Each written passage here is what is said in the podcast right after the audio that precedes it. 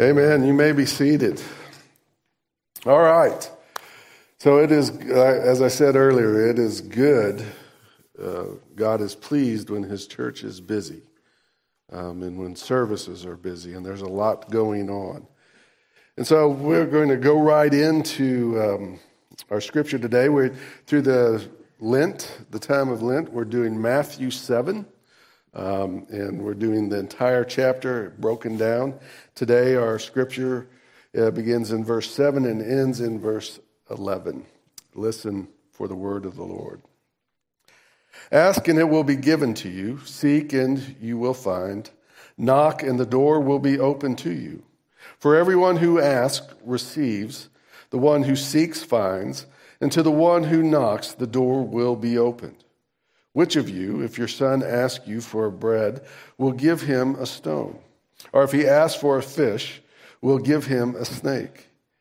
If you, then, though you are evil, know how to give good gifts to your children, how much more will your Father in heaven give good gifts to those who ask him?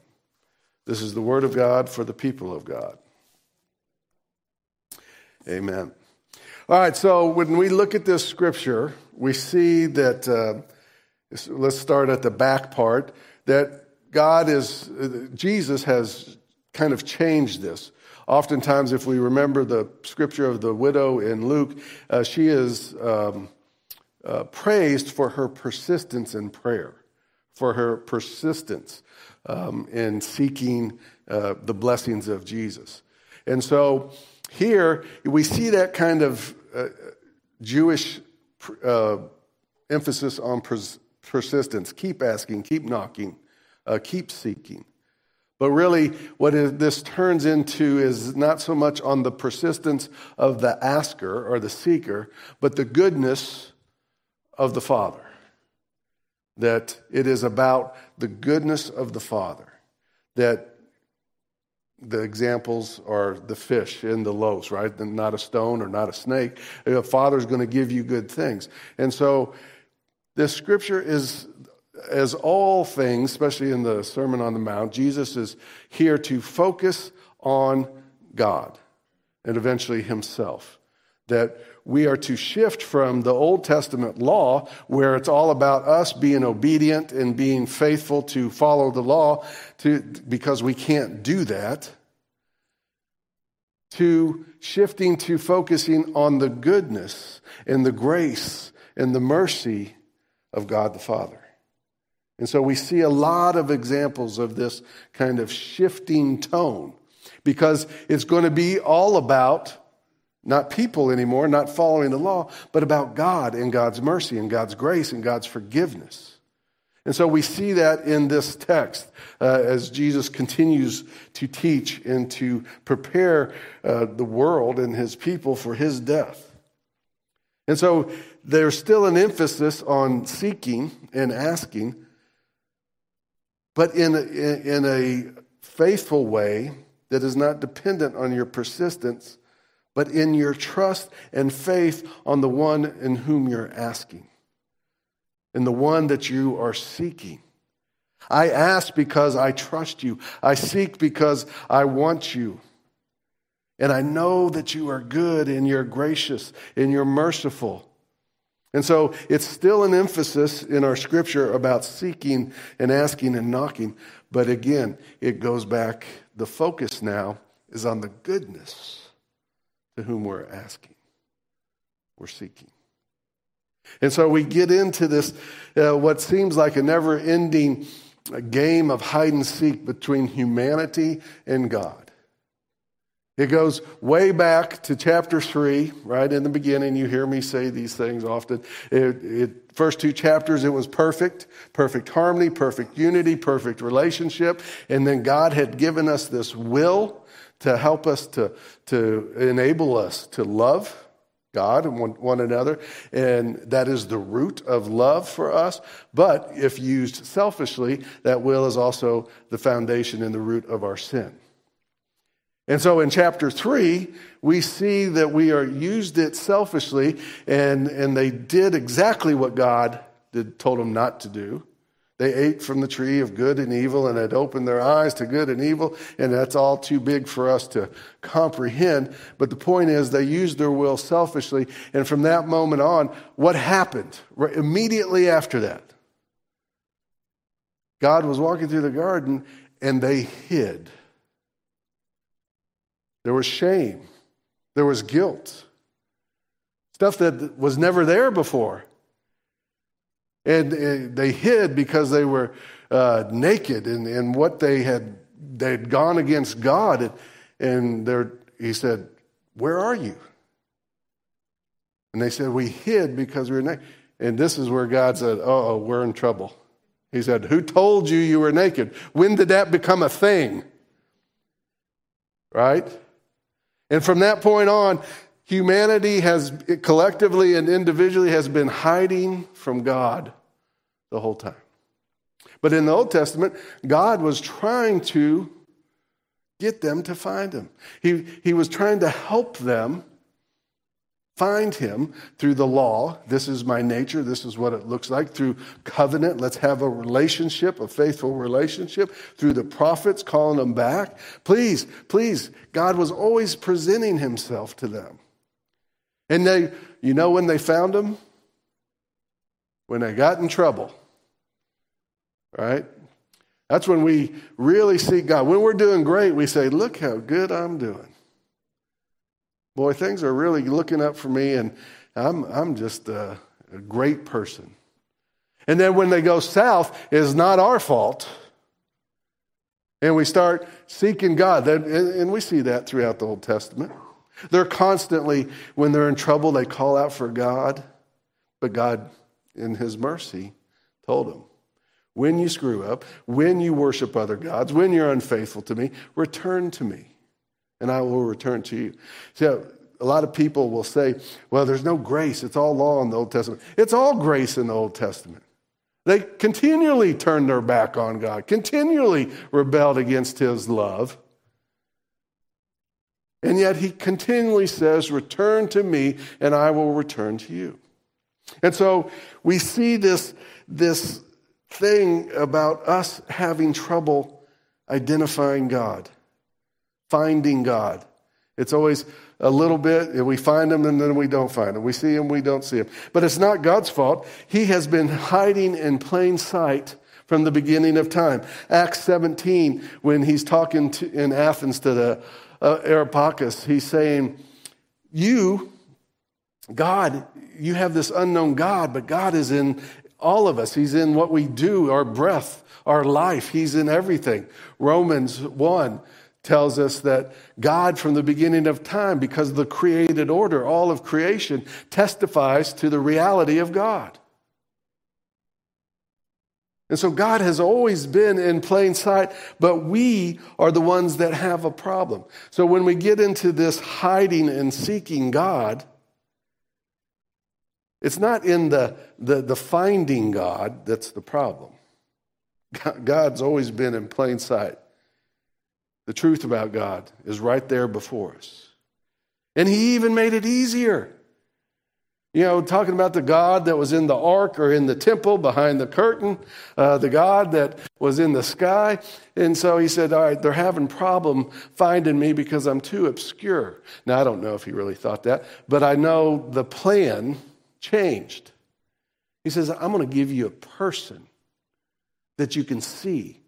I'm going to give you a person, how he acts, how he loves, how he forgives. I'm going to give you a person so it's going to be easier for you to see me and find me in the person of Jesus Christ, the incarnation. God became flesh, God became man. So you would think that's this is phenomenal. God became man in the person of Jesus Christ. So it's going to be easy to find him. Didn't help. Right? That helps some of us, I guess. But see, that's the thing. We get down to the root. It's not in who God is. That's not the problem. Finding God, seeing God isn't the problem. It's in the seeking that is the issue. Because who's doing the seeking? We're doing the seeking. God is plain before us. But we have a lot of junk. We come with a lot of baggage. We have a lot of personal bias and agendas, and which all gets in the way of us finding God. And so, what is the problem? Where does this come from? How come we can't see God more clearly? Because we got a lot of junk and it builds up over time. And we have trouble seeking God for many different reasons. Some people don't try to seek Him at all. It's not a thing for, for many different reasons, right? They've, they've bought into the lie that this world is heaven itself, that this world, the treasures of this world, are all you need for fulfillment, contentment, happiness. If that was true, Hollywood would be the happiest place on earth the most content, the most fulfilled, the most peaceful. It's not the things of this world.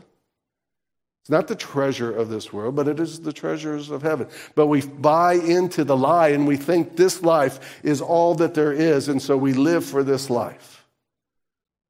And we can't find God. We can't see Him because the world is in the way. Sometimes we're in the way. We, we, we have our own personal agendas and are in our arrogance. We say there's no such thing as God.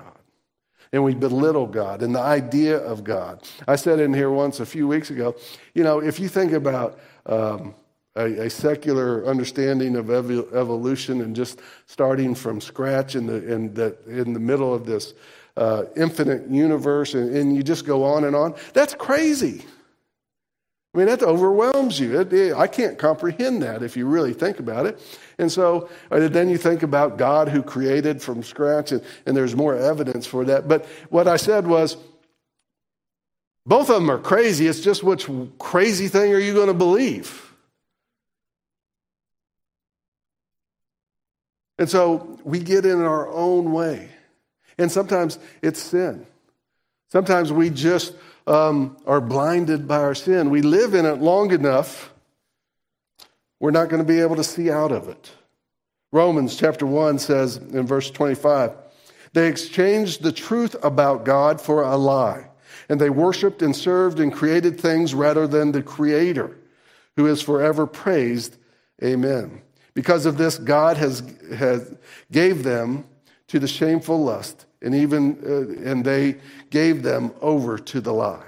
So what he's saying is eventually we will just live in that so long that we'll be handed over that and we're blinded to the truth. And so we can't find. We don't so some just aren't seeking at all and some seek very half-heartedly. Now I'm getting a little closer to home on this, so watch your toes. And I'm talking to all of us. We, some, maybe we seek full with all our heart, mind, and soul at some times, but then other times we grow distant. We're just like Israel, right? We are Israel individually.